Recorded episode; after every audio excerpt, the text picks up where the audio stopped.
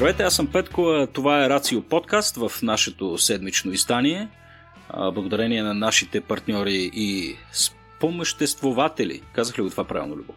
Чудесно го каза, просто настръхнах. а, нашите така лични благодетели в, в Patreon и а, нашите корпоративни патриори, партньори от Software AG, които подкрепят този подкаст. Благодарим им още в началото и после ще го направим още веднъж на изпроводяк. Днес, момчета, ние с вас разговаряхме, че искахме малко да променим формата. Сега вече се намираме в... Или поне сме изкушени да мислим, че се намираме в пост-ковид ситуация. Малко или много, нали, като се огледа човек на улицата, нещата изглеждат по-свободни. А, и затова а, нали, сметнахме, че може би е резонно а, да започнем един разговор, който може би, а, нали, даже мисля, че малко сме го и позабавили. А, разговор за това как смятаме, че ще се промени а, светът в следствие на пандемията. Сега знам, че всички наши слушатели са интелигентни хора, хора, които търсят информация. Вероятно е имало и при тях известно пренасищане на тая тематика а, и всеки един а, така добре информиран човек със сигурност а, вече има някаква яснота относно а, кои са основните така, промени, които потенциално биха настъпили или вече настъпват в различни аспекти на социалния, политическия, економическия, науч... економическия научния и всякакви други аспекти на нашия живот. А, така че, вероятно, много от вас няма да чуят нещо ново. Идеята тук беше, а, всъщност, идеята тук е а, всеки един от нас да сподели кои а, според него са а, така най-важните и най-значимите промени, които ще настъпят а, в а, света. А, дали си говорим а, за неща като поведение, дали си говорим за а, неща като системи, а, економика, медицина, логистика даже ако щете. Без значение, просто всеки един от нас да сподели няколко основни неща, които ги намира за особено интересни и които смята, че ще окажат така сериозно въздействие дългосрочно върху, върху нашето бъдеще и нашето поведение и нашите, нашите социални и обществени системи.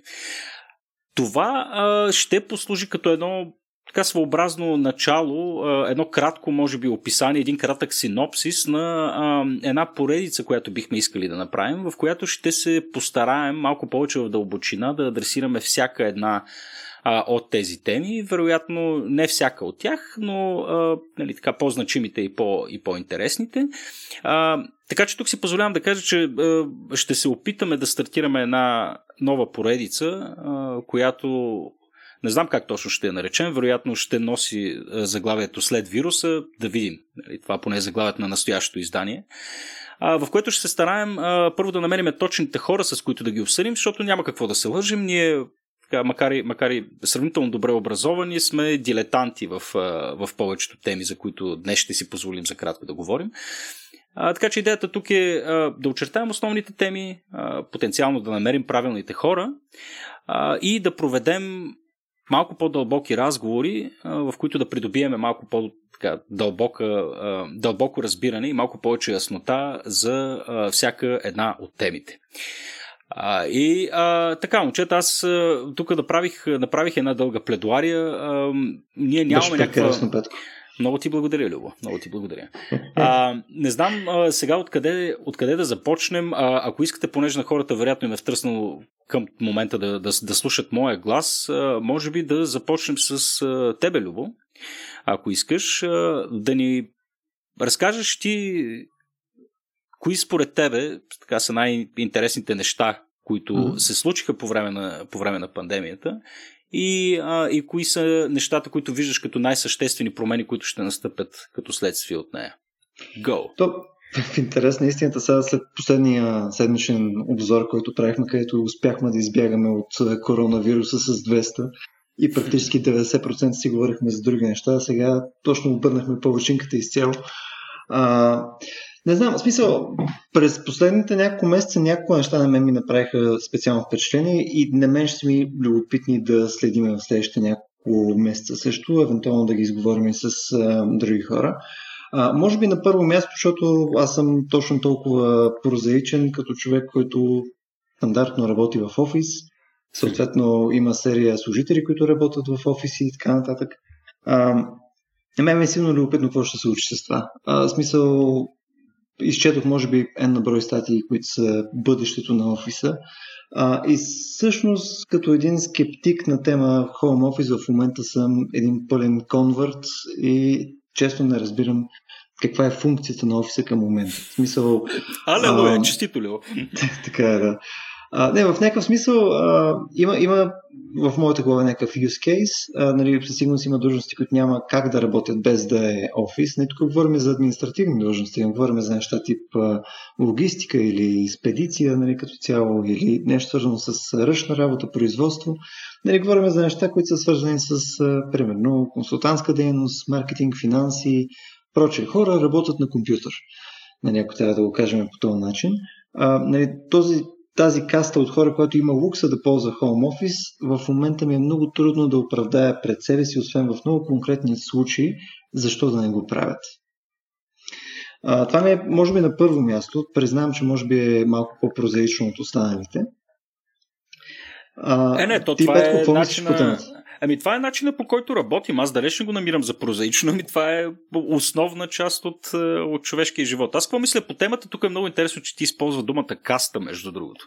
А, mm. Тъй като един от интересните моменти тук е, че е, отново е, добавяме още един штрих към така или иначе вече съществуващото социално разделение между касти, раси, богати, небогати и каквото друго искаш, нали, при което нали, се обособява една отделна категория хора, които биха имали привилегията или в някои случаи пък може би нещастието, не зная, а, да работят у дома, тъй като за да го правят те ефективно си, са си нужни едни определени предпоставки, нали така?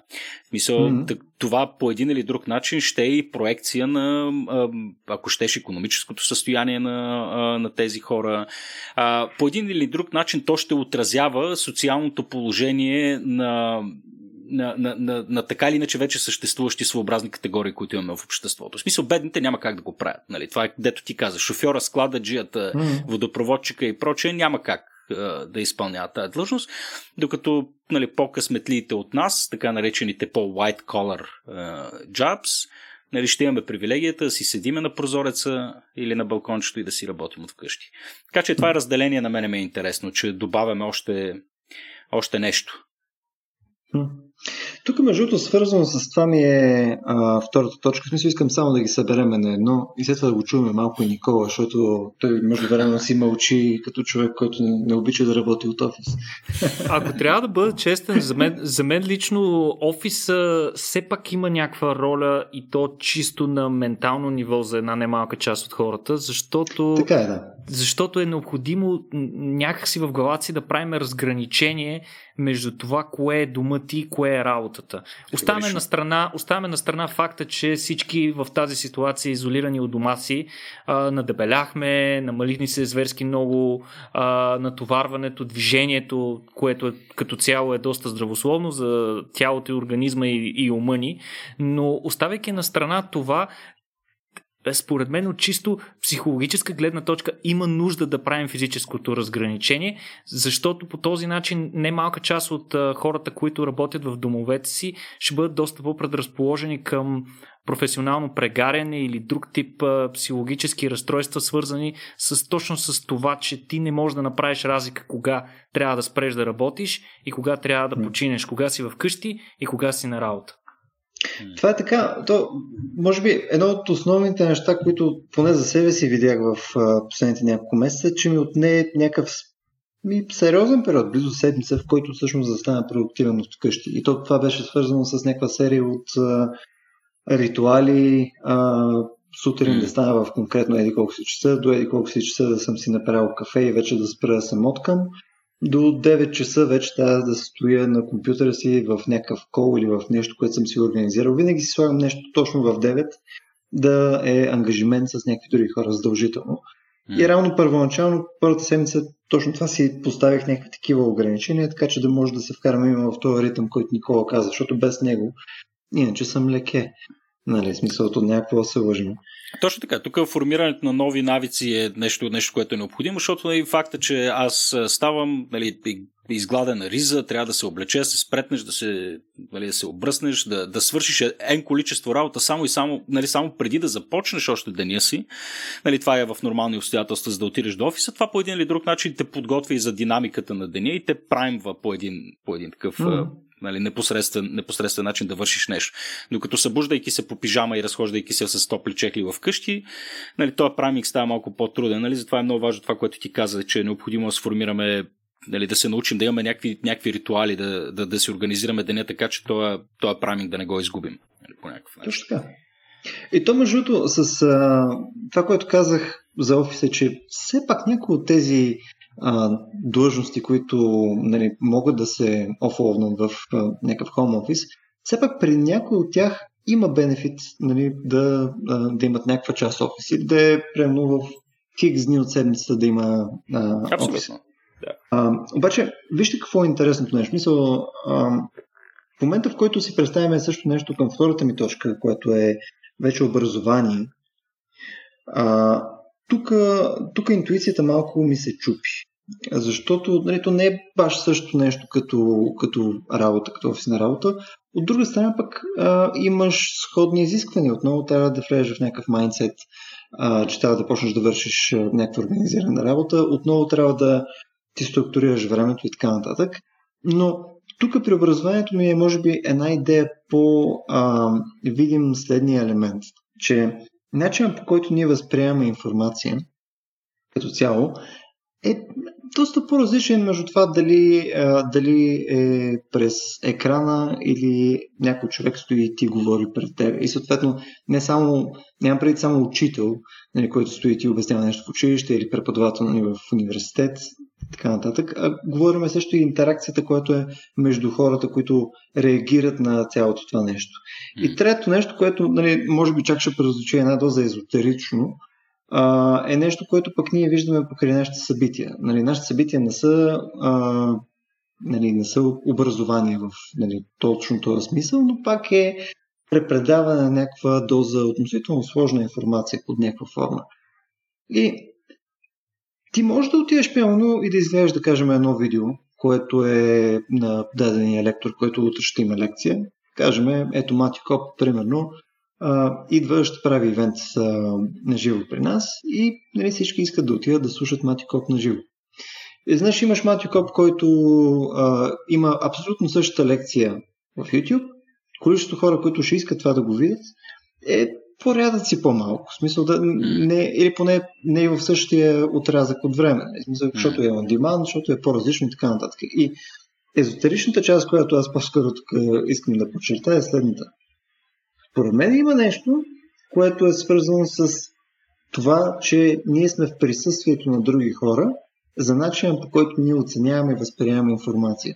Просто едното нещо ни звучи по-секси, по-интересно, няма значение какво е, но има нещо, което качествено променя начина по който възприема тази информация, даденото събитие и така нататък, съответно и образованието.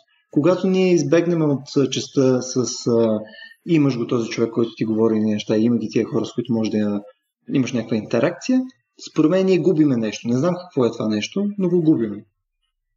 Аз даже не смятам, че това нещо е толкова силно езотерично, колкото ти си мислиш. Напротив, ние хората сме доста социален а, вид животни и ние имаме жизнената необходимост от социален и физически контакт с други представители на нашия вид. Не случайно едно от най-тежките наказания, които всъщност ние налагаме отвъд отнемането на нечи живот, е неговата изолация, неговата социална изолация и да го откъснеш от обществото, да го откъснеш от, може би, най, нали, най а, силно наказаните престъпници са тези, които биват подложени на каторга в така наречения супер строг режим – при който те почти не се виждат. Имат ограничение на броя хора, с които ще се видят в рамките на определен период, примерно на месец. Това е се оказва, че е ужасяващо едно от най-мъчителните неща. Има редица изследвания, които са правени на хора, попадали в такива ситуации, волюм или неволюм, например след катастрофи, в следствие на някакви войни или, или, или други събития. И всички те казват, че един от най-сериозните проблеми е точно липсата на контакт с други хора. Всъщност, най-малка част от общуването ни помежду си е невербално А, тоест, не малка част от съдържанието на нещата, които си говориме, информацията, която попиваме около нас, ние добиваме с системи, за които ние не винаги сме съзнателно наясно, че я добиваме тази информация и въпреки това тя ни влиза. Тези системи са плод на многомилионна еволюция, много преди човешкия вид изобщо да е бил замислен. А, но въпреки това те са... от кого бе, Кереков? Дам, дам, дам.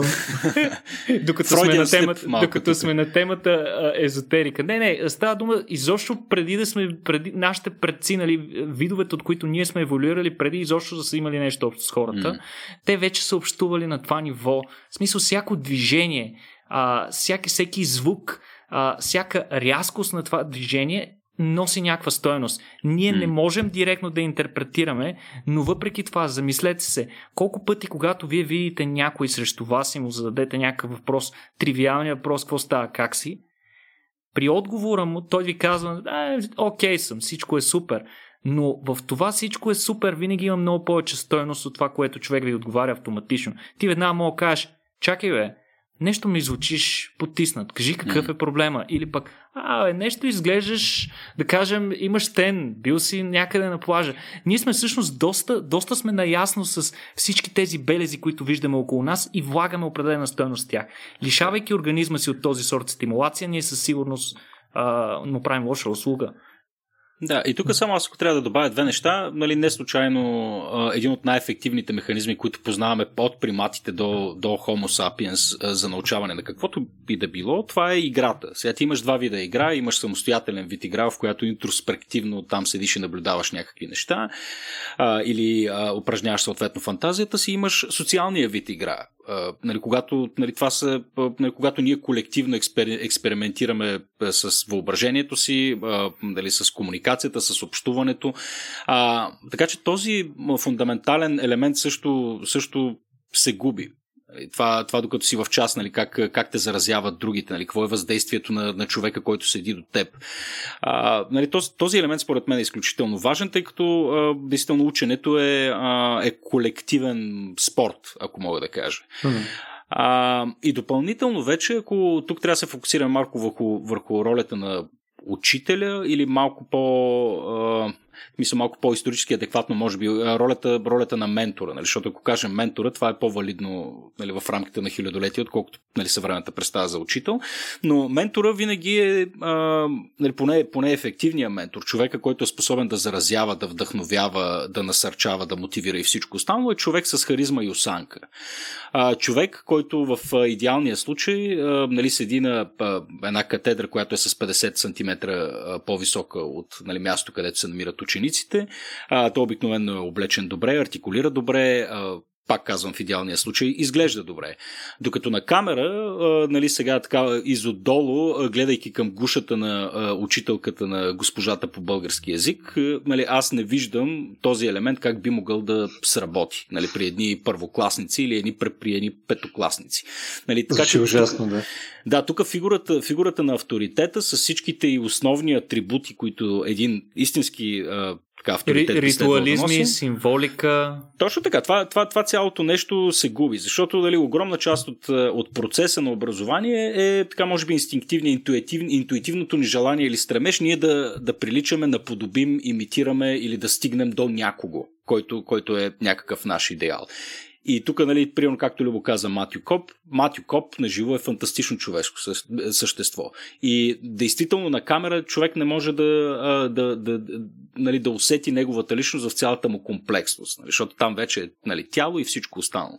Така че да, според мен образованието наистина ще пострада в, в известен смисъл, но сега ние тук имаме едно събитие, което, което предстои на 2 юни, което, в което така много фокусирано ще говорим по темата, така че предавам да продължим mm-hmm. нататък Любо, ако, ако Тук искаш само по-друго да разширя едно нещо и по-скоро ще дам топката на Никола да предложи и неговите, за да не говорим само mm-hmm. моите.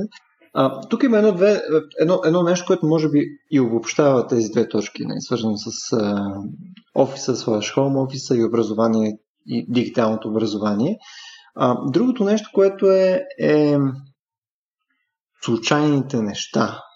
Тоест, ти в момента, в който си стоиш вкъщи и стоиш и правиш колове или гледаш видеа или попълваш някакви дигитални неща и така нататък, а, реално количеството неща, които могат да се а, случат, които принцип се случват в тези два реала, нали, в офиса може случайно се видиш с някой колега от а, друг отдел, а, може нещо по пътя да видиш някаква супер странност, нали, може да... Нали, серия неща просто случайно може да ти влязат в живота, които всъщност са кардинално важни за теб. По същия начин, а, като погледнеш, примерно, по образованието, да кажем, ти си в а, физическия факултет или нещо подобно и примерно ще има някаква отворена лекция на някой си.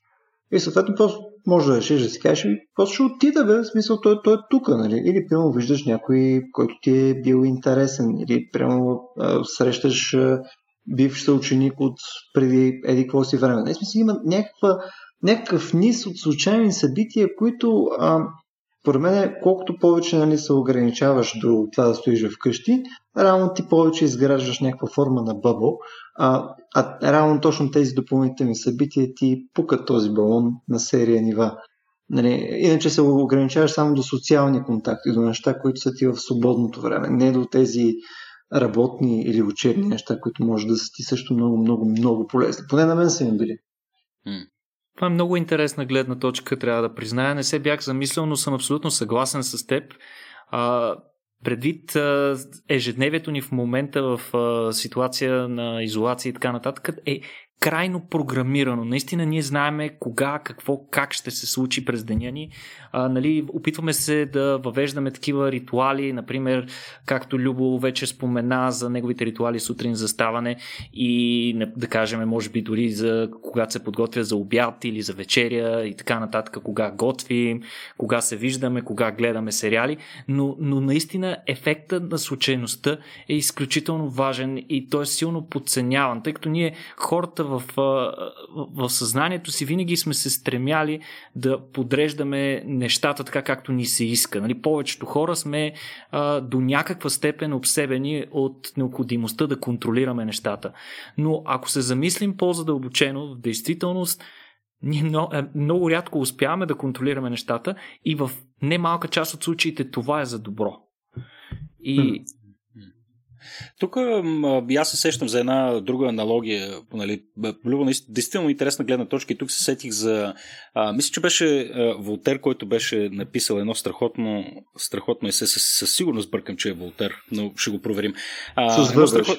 С В беше, да. Едно страхотно есе за, ам, за ходенето за, за това какво а, ни дава това по-естествено от всички други човешки, човешки движения. Не толкова за ходенето само по себе си, а за, а, за, за, разходката, а, за разходката в неизвестна посока а, и, за, и, за, и за ползите, които носи а, това да се изгубиш Нали, буквално да се изгубиш. Mm-hmm. Дали говорим за градска среда, да се изгубиш в гората. А, общо да попаднеш в среда, която е по същество непредвидима.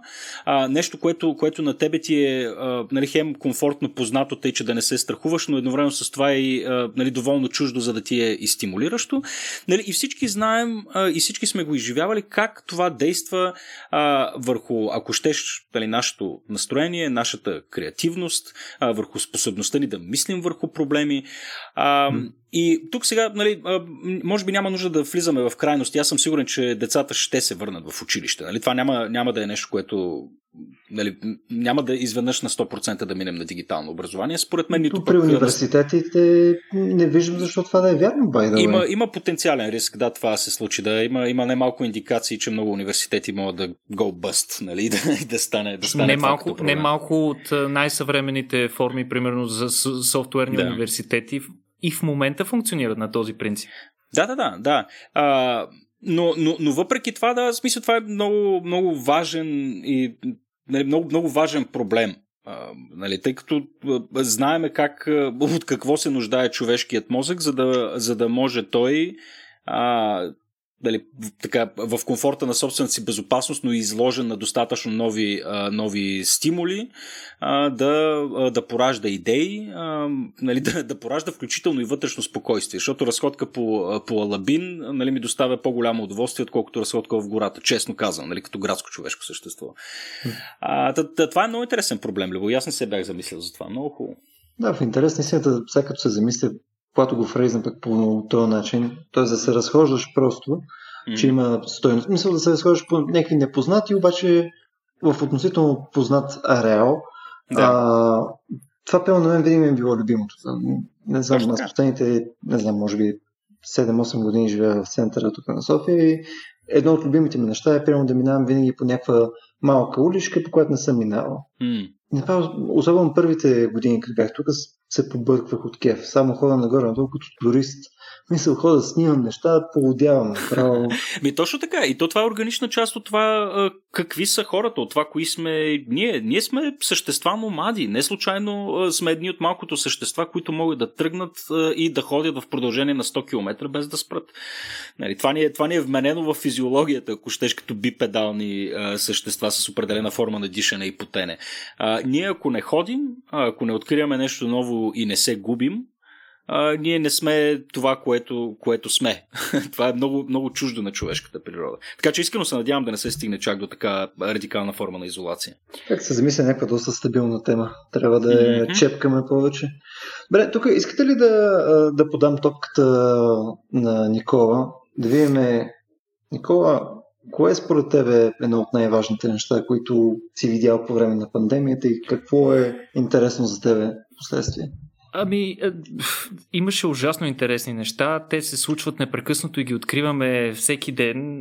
Най-вече защото сме поставени в ситуация вече от известно време, в която до, до скоро дори не можехме да си я представим тази ситуация. Може би някои сме гледали филми, които да ни дадат някаква представа за това, но никой реално с, с цялото си същество не е изживявал нещо подобно.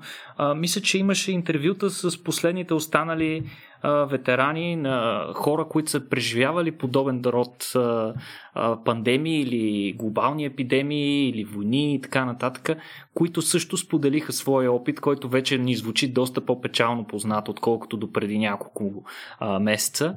А, но въпреки това, аз бих искал да разгледам темата от гледна точка на своето вустро, нали, от гледна точка на науката.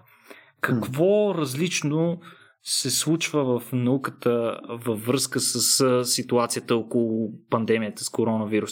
Ами на първо място може би бих поставил, наистина това е една а, една прекрасна идея, която ми даде и Петко, аз не се бях замислил, просто толкова естествено ми, а, се бяха случили нещата, че аз вече това нещо го приемам за даденост.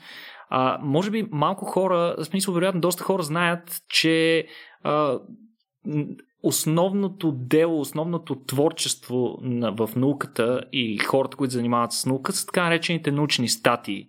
Научните статии се публикуват в специални научни журнали, които ние тайничко наричаме учените списания, ама те не са списания в смисъла на думата, който повечето хора ги разбират.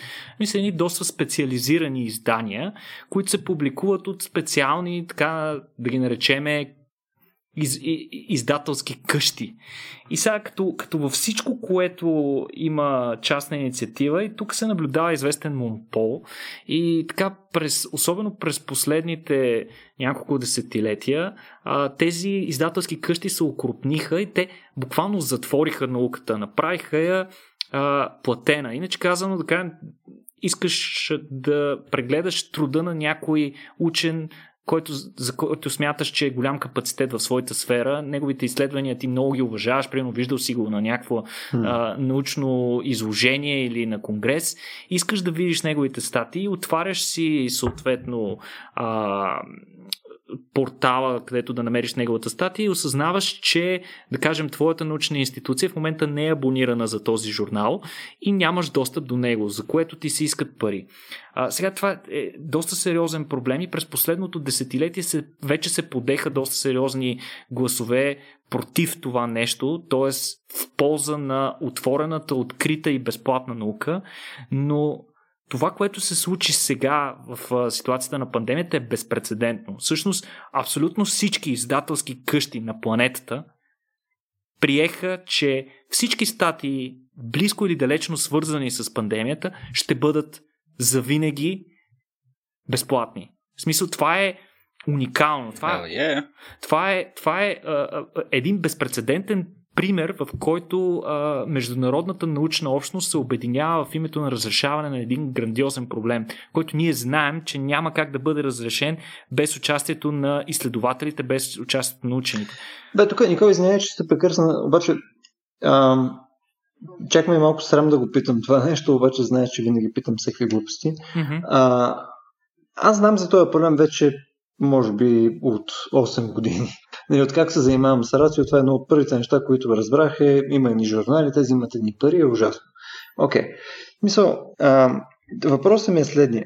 Всъщност тия места, защото не съм, не, така и не, не, не разбрах и не, не взех някаква допълнителна информация. Тия журнали правят ли някаква добавена стоеност, крайна сметка? Има ли нещо, което те добавят към разговора? Позволяват ли някаква колаборация? В смисъл, е ли е това нещо, което може лесно да се дистрибутира и са ли съответно тия печалби, които са на, на журналите вследствие на тази дистрибуция, а, само печалби за някакви хора, както си работи капитализъма, нали? или всъщност а, те спомагат с някаква организация, която без тях ще изчезне. В смисъл и, ще загубим нещо. Не знам дали ме разбираш. Смисъл, има ли стоеност в тия места, Дева? Ами, всъщност, въпросът ти на пръв поглед е просто, но е, реално е много по-сложен. Защото а, някакси науката трябва да се организира по начин, по който ти лесно да можеш да разпознаваш добрата наука от недобрата наука.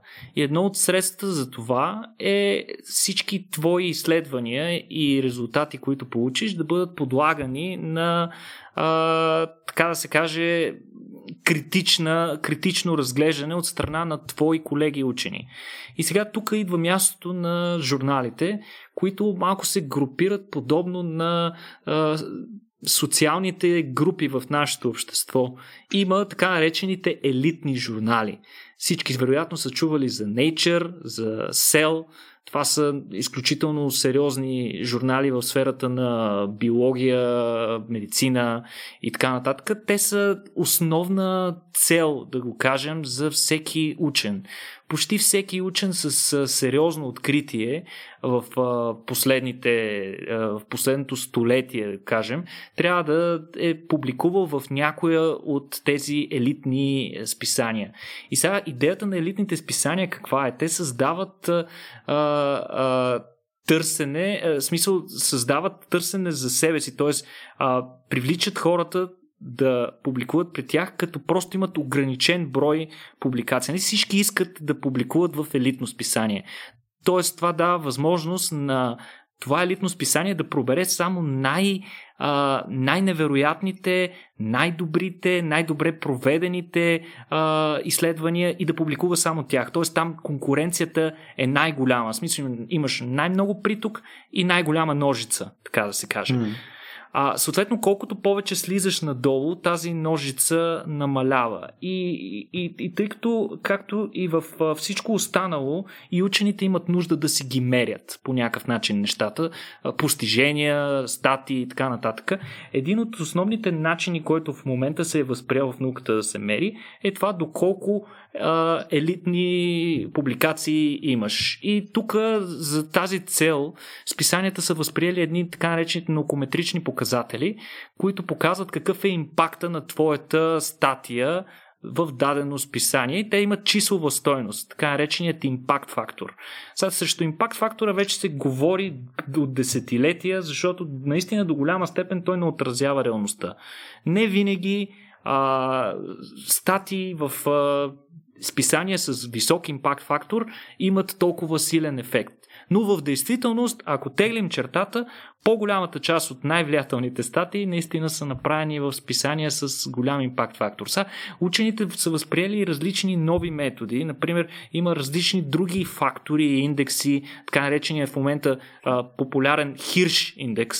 А, това е една друга стойност, която означава, аз няма да ви я превеждам, защото е малко сложно, но на, най-общо казано това е а, броят статии, които имаш, които имат а, ми, а, поне толкова на брой цитати. Иначе казано, ако имаш, ако имаш а, 10 статии, mm-hmm. от които а, и 10 ти статии имат поне 5 цитата, ти имаш хирш фактор 5.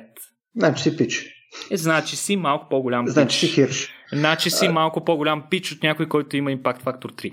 Сега, тук искам само да, да, да те спра с два уточняващи въпроса, защото да, пък, това на мен пък ми е интересно да го задълбая. Значи едното е, а, за, да, за да си направя цялата картинка, едното е от кога всъщност работят по този начин журналите? В смисъл да... Първо това с импакт фактори и така нататък. И втория, който е може би фоллоуап и дали, дали аз не изпускам нещо. А, един такъв журнал, част, част от дейността му не е ли само да... Мисъл, целта на журнала не е ли а, не само да корира цялото това нещо на база на някакъв импакт фактор, нали, и, и да ги организира, да ги приоритизира като някакъв приоритетен списък под някаква форма, като някакъв своеобразен Reddit, доколкото аз го разбирам това.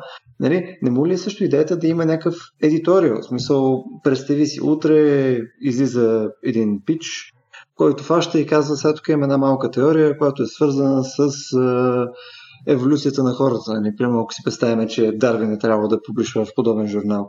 И в този случай не е ли нали, отговорност примерно на журнала под някаква форма да, да обърне внимание на неща, които иначе не биха взели толкова много видимост, обаче са потенциално геймченджери за някакви сфери. Не знам отново дали ме разбираш. Смисъл не е ли... Нали, аз мога да си представя, че един такъв журнал има стойност, ако предава някакво допълнително кориране, ако дава някаква стойност, ако нали, обръща прожектора на места, които принципно може да сме зациклили. Ами, всъщност, аз както споменах, това, че а, елитните журнали имат най-големия приток на статии обикновено хората, които кандидатстват там са и най-подготвени, а, им дава възможност да пробират наистина най-доброто. И всъщност те държат изключително много на това, на своя авторитет, който са градили в продължение на години. Значи, импакт фактора на едно издание а, е необходимо поне 5 години а, едно списание да функционира, за да добие какъвто и да било импакт фактор. Сега, това с импакт фактора е, е сравнително наскоро. Uh, то е възникнало през uh, 1975 година. Тогава всички uh, тогавашни журнали са добили въпросният цифров, цифрова стоеност за импакт фактора си. Но, но всъщност в тези елитни списания всички статии, всички неща, които постъпват, са подложени на най- сериозната критика, обикновено, нали, казвам го mm. в общия случай, са подложени на най-сериозната критика. И тук сега трябва да спомена конкретно по твоя въпрос, че в много от случаите а, тези а, списания са до някаква степен и малко по-консервативни. В смисъл има го, има го този елемент, че да кажем, най-смелите идеи обикновено не биват публикувани там. Има много примери за това, наистина. Между другото, има Нобелови лауреати, много от които а, статите им са отхвърлени първоначално от някое елитно списание, просто заради факта, че идеята, която предлагате е прекалено смела и съответно въпросните журнали не смеят да публикуват такова нещо, защото ако в крайна сметка се окаже, че то е погрешно, това би сринало до някаква степен техния авторитет. Е, това е абсолютен абсурд. Мисля, това, това значи, че ти под някаква форма се нали, любимата ми българска дума, оклочваш нали, в, в някакво статус-кво. Нали? Това значи, че сега, ти си много региден. Сега ще, сега ще обясна как този проблем бива разрешаван към момента, особено през последните 20-30 години стана много, през последните 20 години стана много популярно това.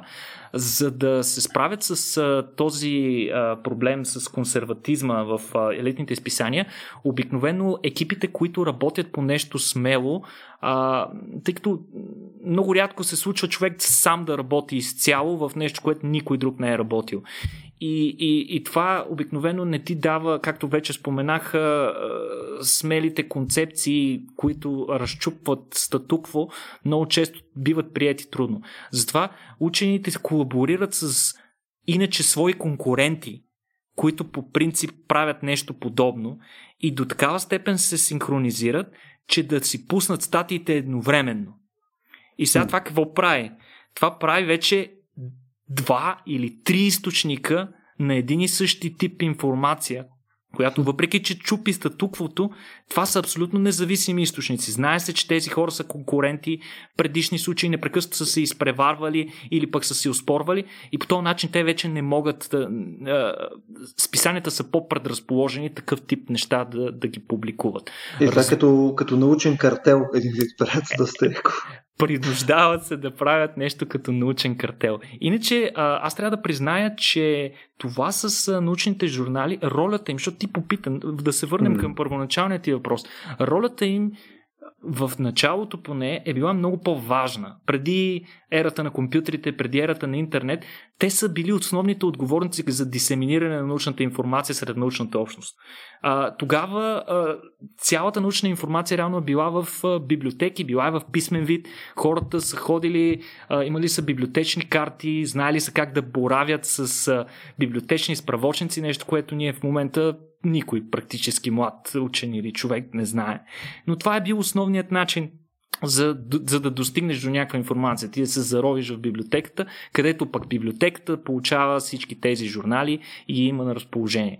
Сега, каква е ролята и в днешно време на тази система е доста по-трудно. И тук, ще, тук веднага а, правим преход към следващото важно нещо, което според мен беше много важно в науката. Това са така наречените препринтове. Препринтовете, само за хората, които не са в науката, ще уточня. Надявам се да не съм доскочал чак толкова много с а, чисто споделянето на научното ежедневие. Петко се умълча нещо там. Тежко, тежко.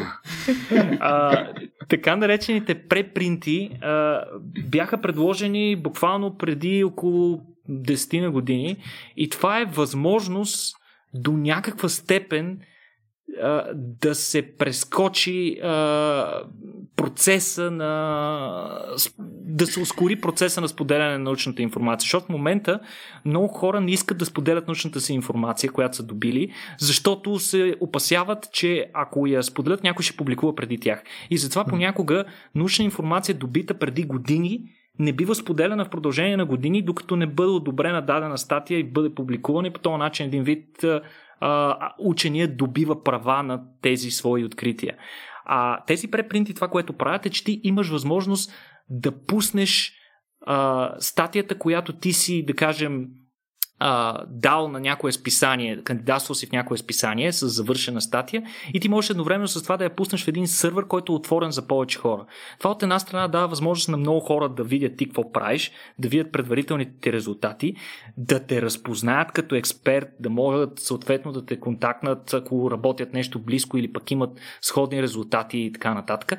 Но другото важно нещо, което правят е, че дават възможност на всички, на цялата научна общност да отправя критики към това, което ти си свършил.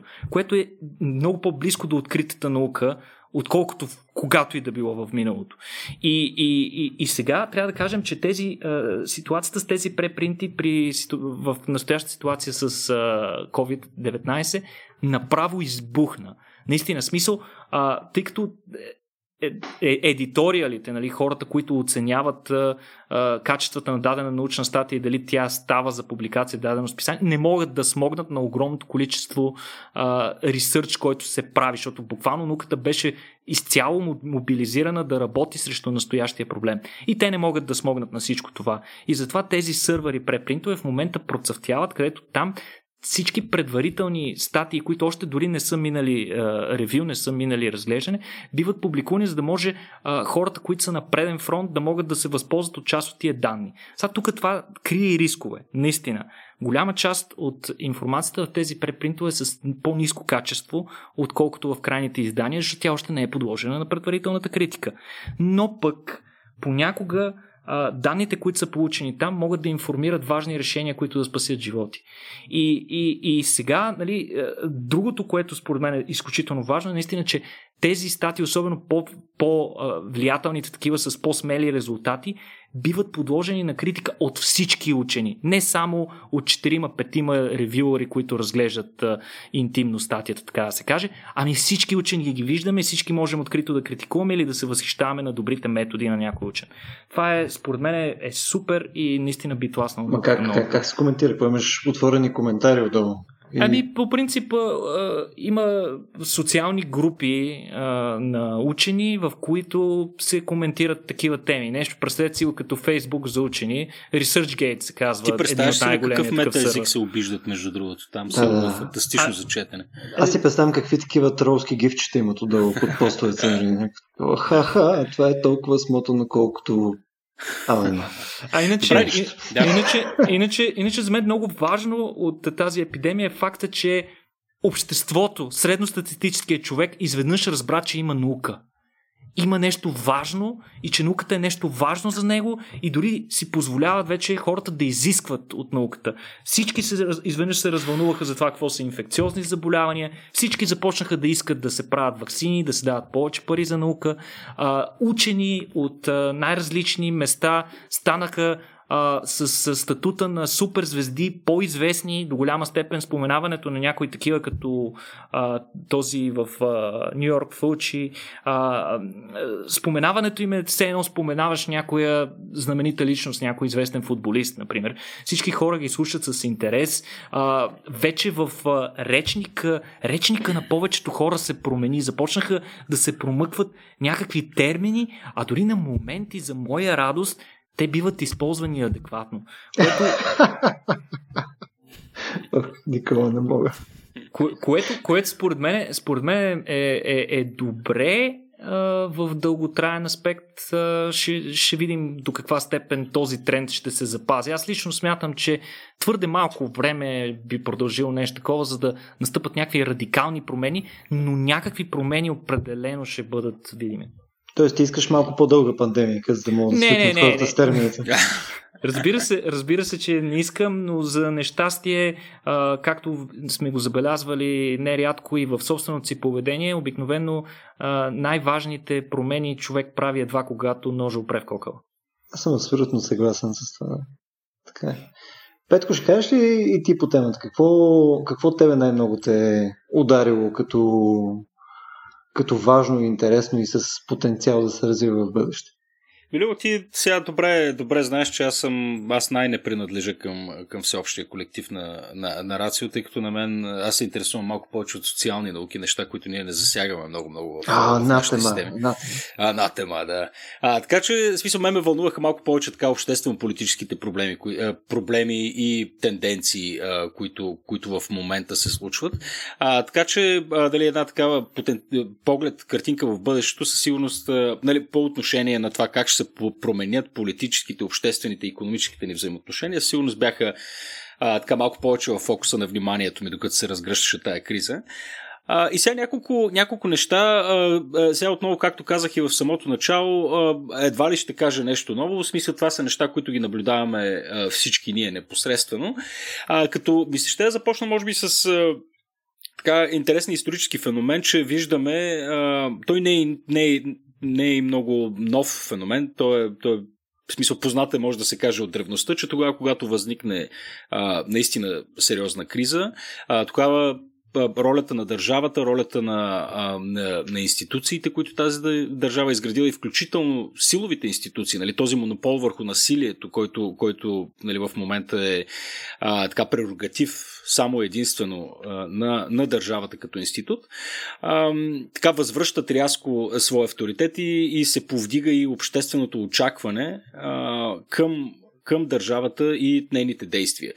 А, тук дали в момента се наблюдава едно завръщане, така, много сериозно завръщане на ролята на държавата и на това как, как обществата гледат, гледат на нея и на нейната роля. Като това сме го виждали и преди. Сега знаем, така, големи исторически аналогии в момента се правят с голямата депресия, 29-та година, която кулминира съответно с The, Big, the Great Deal uh, на, на Рузвелт, когато държавата рязко интервенира, uh, нали, правят се огромни, огромни uh, инвестиции и промени в економиката. Съответно, след Втората световна война имаме uh, Бретънвудския процес, в който националните държави пък тогава колективно се събират и решават как ще изглежда uh, така, световната политико-економическа система uh, благодарение на която да се стигне до така очакването възстановяване след огромните разрушения на Втората световна война.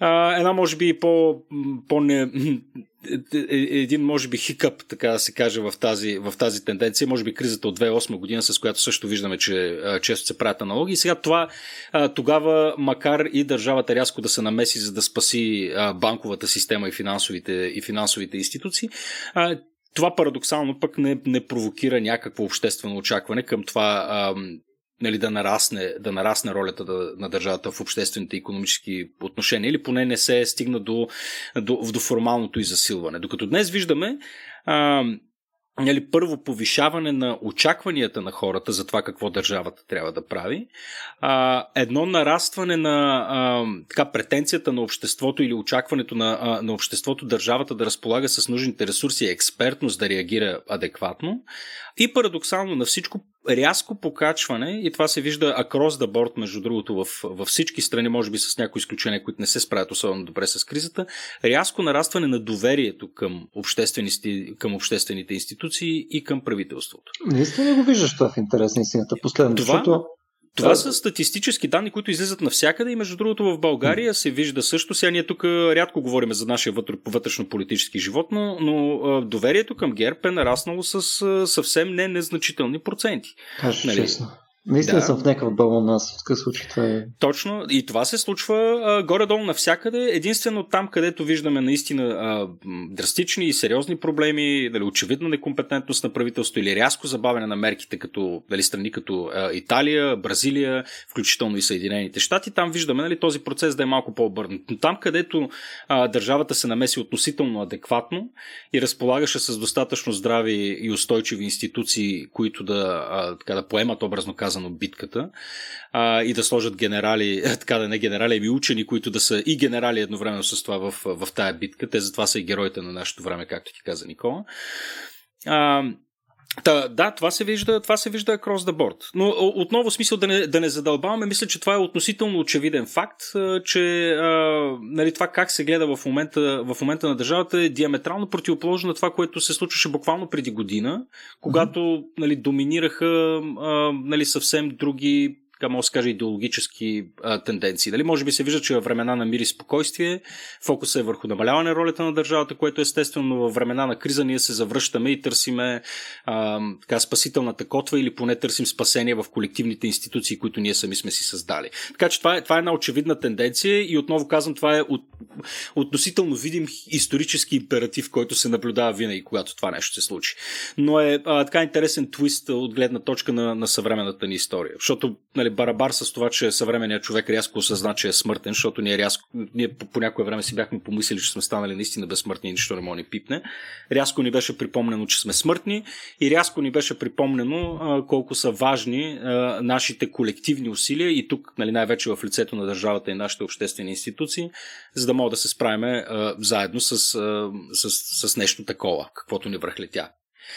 Тук позволи ми, Петко, само аз да, да, да се впия за секунда, защото... Впий се. А, да, това, което ти казваш, не е за доверието, нали, може би наистина е така.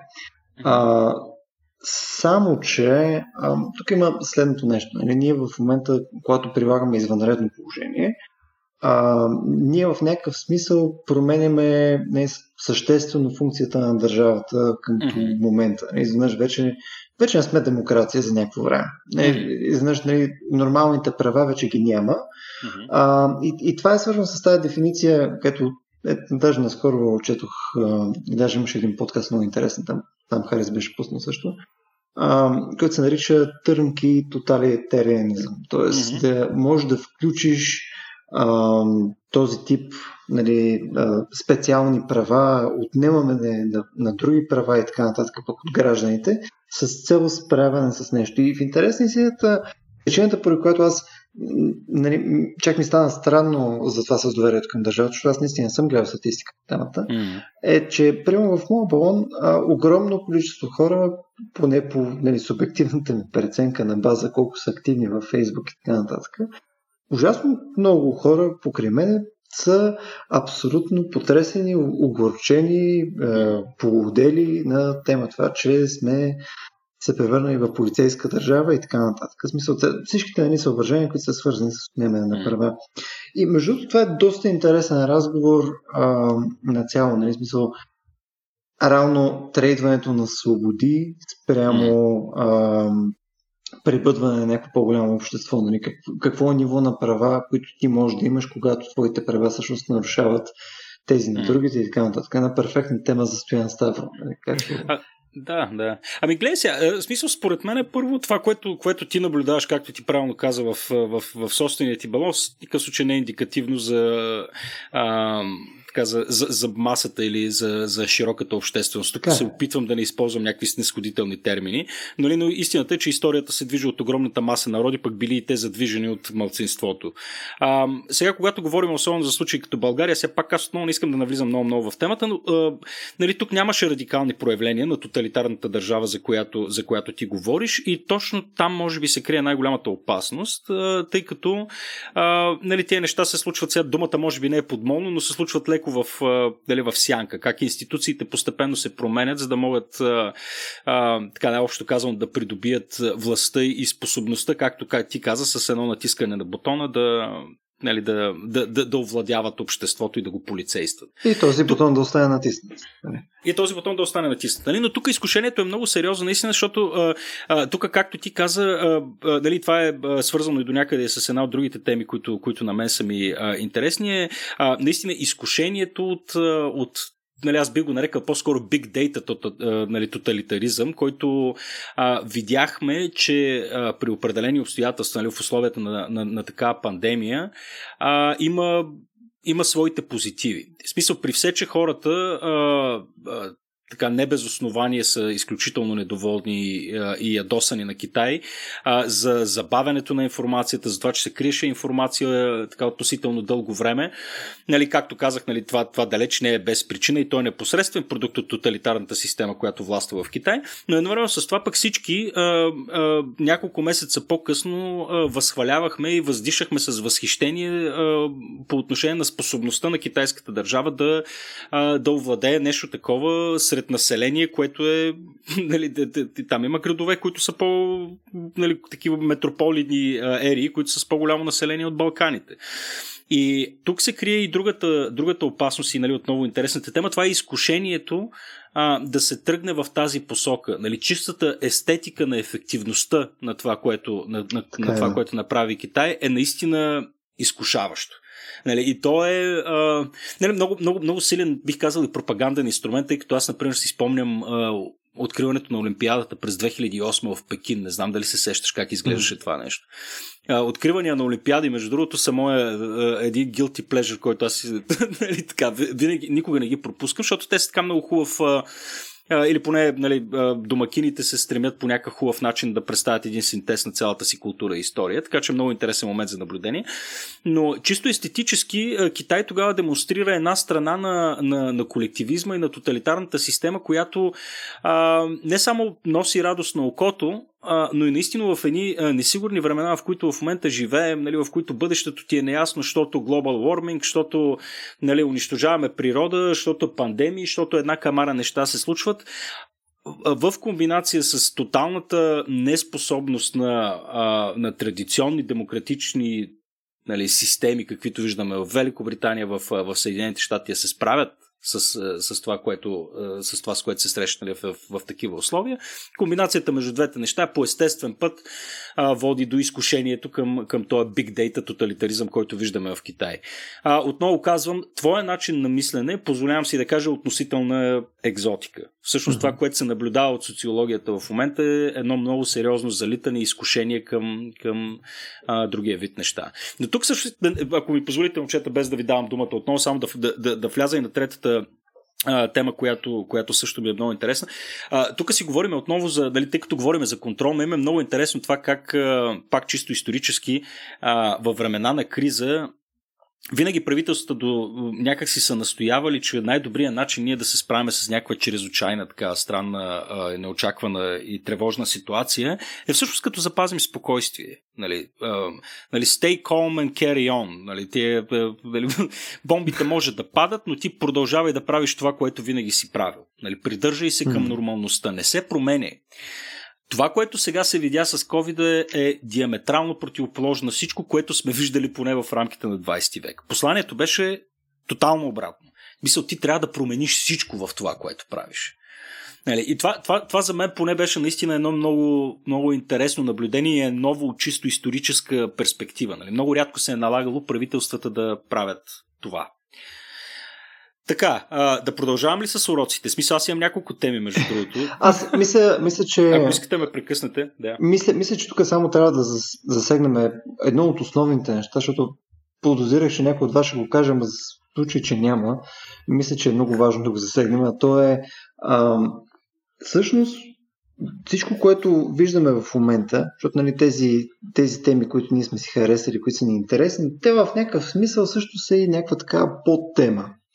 А, те са също и някаква подтема, а именно на това, че а, този тип нали, пандемия, която се случи в момента, в крайна сметка не беше толкова зле.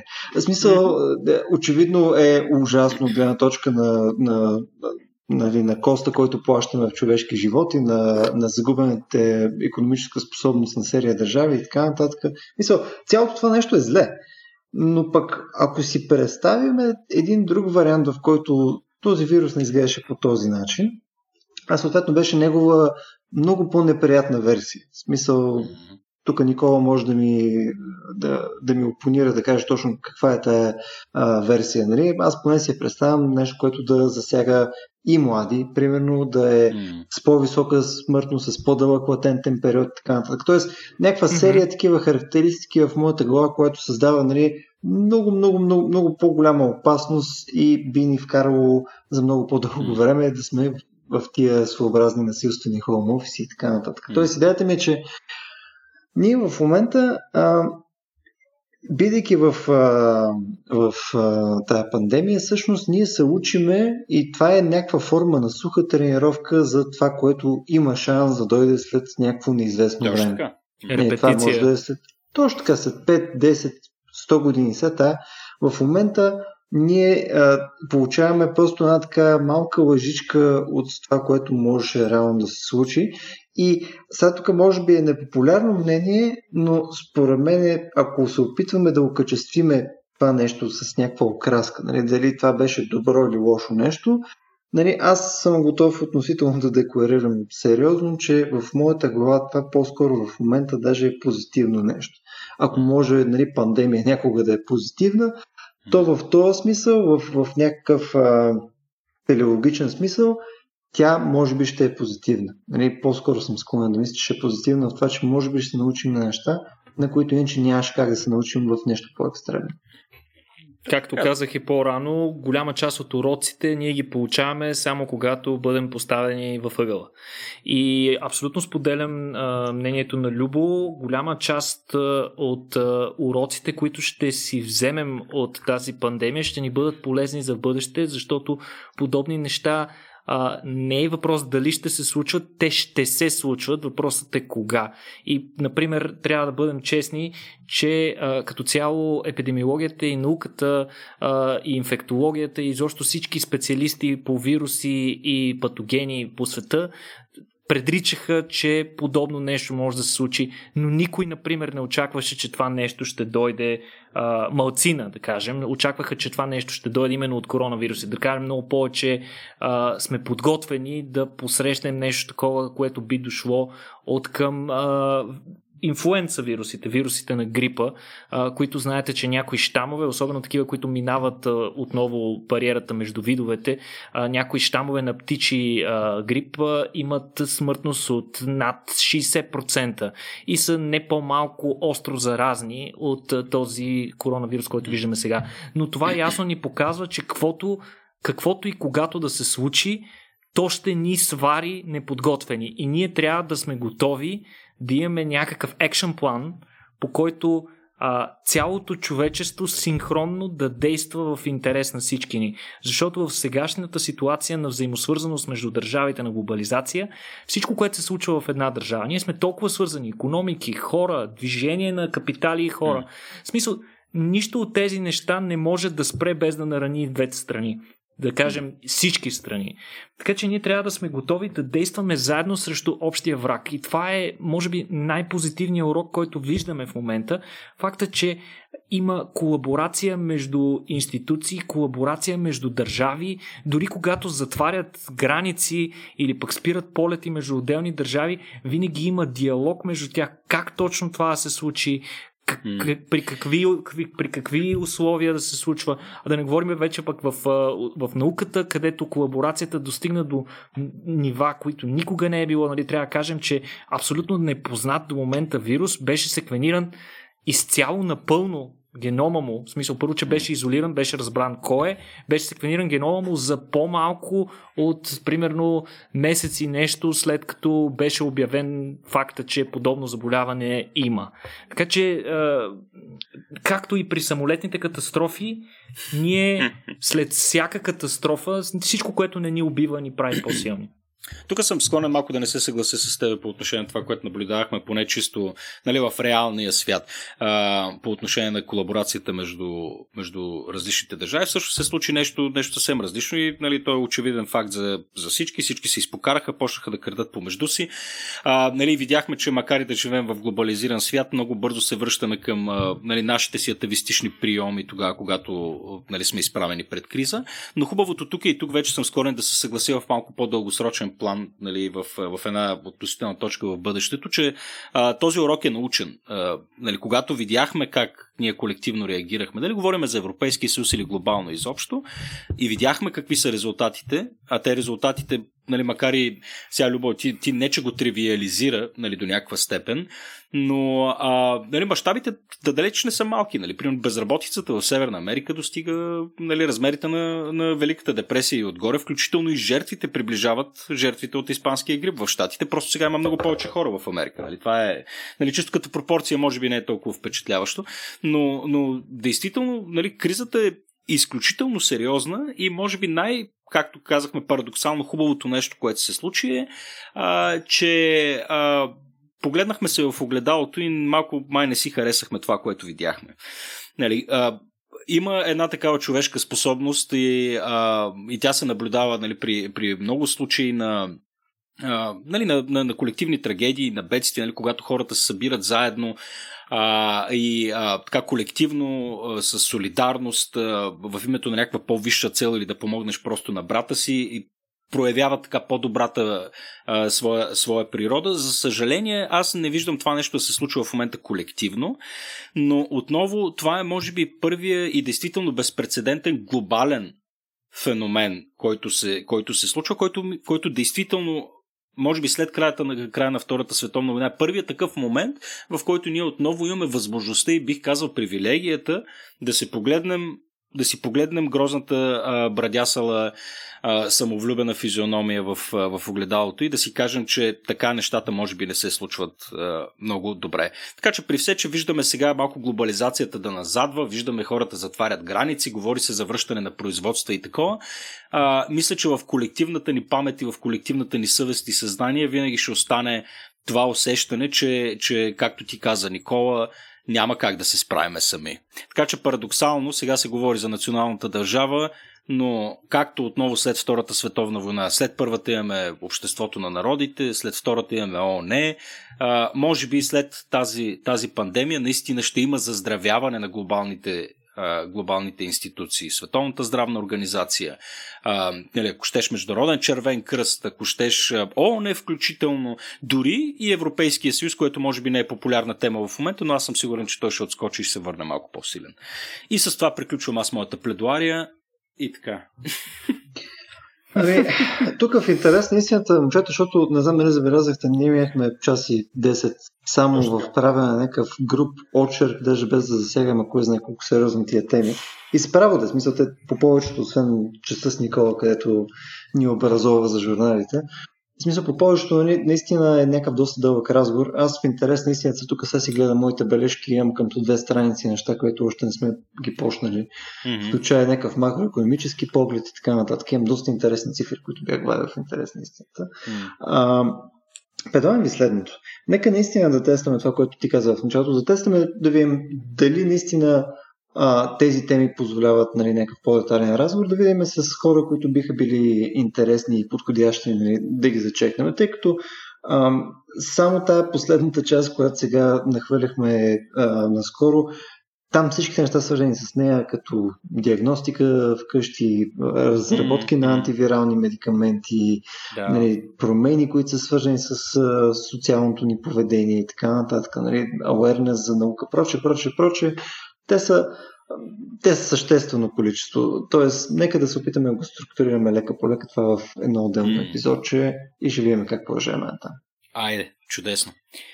Ами какво, това ли беше всичко от нас в този случай? Дади е, дади е, дади е. Нали, that's all, folks.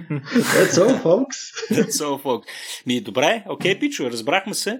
А, сега, а, ми, да, какво друго остава? В смисъл да си благодарим на патреоните, благодарим за търпението. Знаем, че малко стана, може би, хаотичен разговор. А, но, но да, като една бегла стрима в това, да. Малко стрима в consciousness беше, но мисля, че е полезно. Пък и малко придобихте представа а, горе-долу за какво си лафиме да побира, нали, защото нали, а, да, по-неструктурирани и малко по-естествени разговори. Това ни е пришъл толкова обикновено, когато се чуем за какво да говорим. Да. А, така, да. А, та, така. Ами добре, следващия път Никола предполагам ще ни говори за някакви морски краставици а, или, или някакви такива неща. Да видим, ще пуснем ли тая поредица, няма ли да я пуснем? Специално, Петко, за тебе следващия път ще зачекнем любимата ти тема за това как човешката брада може да защитава от удари в лицето. О, oh, yeah. Искам да чуя повече.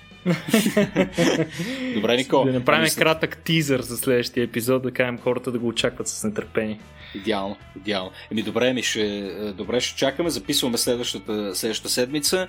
А, отново към нашите слушатели, ако ви е интересна темата с дигиталното образование, а, на 2 юни правим един страхотен, страхотен панел с страхотни хора. Може тематично, да тематично след деня на детето. А, така, тематично след деня на детето ще си говорим за дигитално образование, а, така че а, може да се присъедините към този пореден наш онлайн ивент, да ни подкрепите с един а, дарителски билет, ако, ако прецените, че си струва. Аз ви уверявам, че ще си струва. А, ако решите също така, може да ни подкрепите и в, и в Patreon. А, и може да, а, така ако сте човек, който се занимава с софтуер, търси, си, търси си нови варианти. А, прекрасният и талантлив екип на Software AG в момента си търсят, си търсят нови хора. Software AG ни подкрепят в направата на, на, на този подкаст, така че благодарим на тях, благодарим на нашите патреони и мисля, че малко се опетлах. Любо, нещо друго има ли за казване, приятел? Мисля, мисля, че, мисля, че е това очарователно на всеки път, когато аз не трябва да го правя, така че винаги ми е супер приятно да те слушам. Добре, айде, приключваме. Разваляме се дялката. Благодаря на всички. Хубава вечер. Хубава вечер от мен. Чао, момчета.